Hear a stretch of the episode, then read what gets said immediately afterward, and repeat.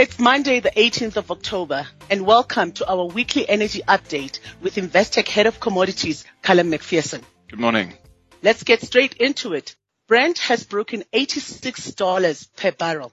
And in its report published last week, the International Energy Agency has said that demand will increase because of fuel switching.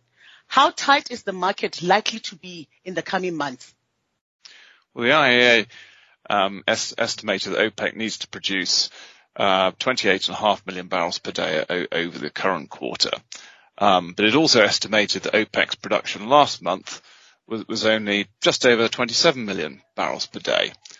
Uh, now, of course, OPEC is increasing output last month, uh, this month, and, and will continue to do so.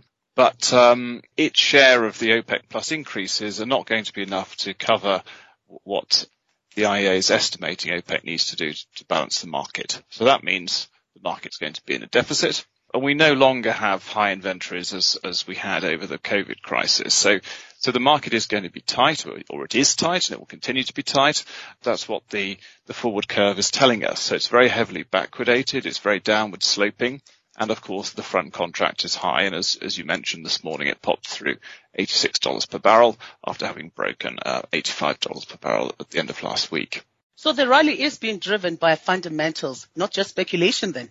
Well, yes. I mean, there are, there are very strong fundamental drivers over the coming months at least. So you, you mentioned the fuel switching, which um, the IEA said was going to add about 600,000 barrels per day of extra demand um, over the winter. Um, that this is again because of very high gas prices, switching away from gas consumption uh, to fuel oil consumption where, where that's possible.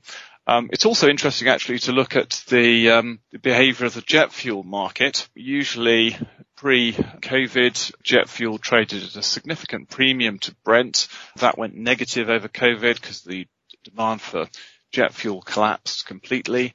It started to increase again, but recently uh, as, as we've seen flying starting to open up, this uh, so-called jet crack spread has widened and, and, is now getting back more towards the kinds of premium over Brent that we saw before COVID. So that, that's another area. And remember that aviation is the last area of uh, oil demand that's been significantly disrupted. So that's, even that's now looking, starting to normalize.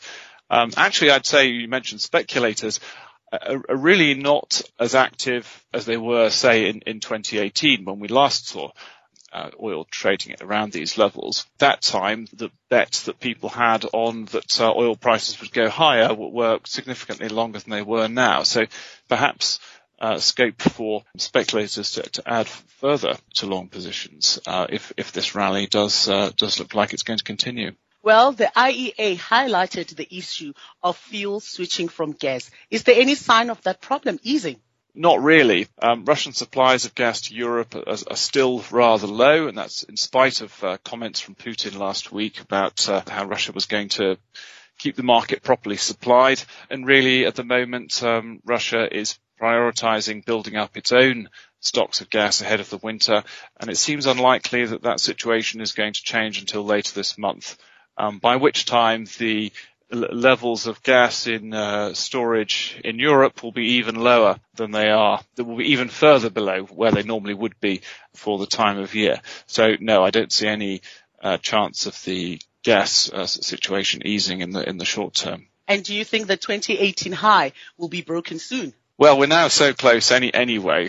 I mean, having gone up over 86 this morning, the 2018 high is 86.74. So it does feel like it's probably just a matter of time. And the really interesting thing is if we do break that level, that takes us back to the previous high in 2014. And this is when the market first came down from uh, trading over $100 per barrel when of course the US shale output sort of overbalanced the market.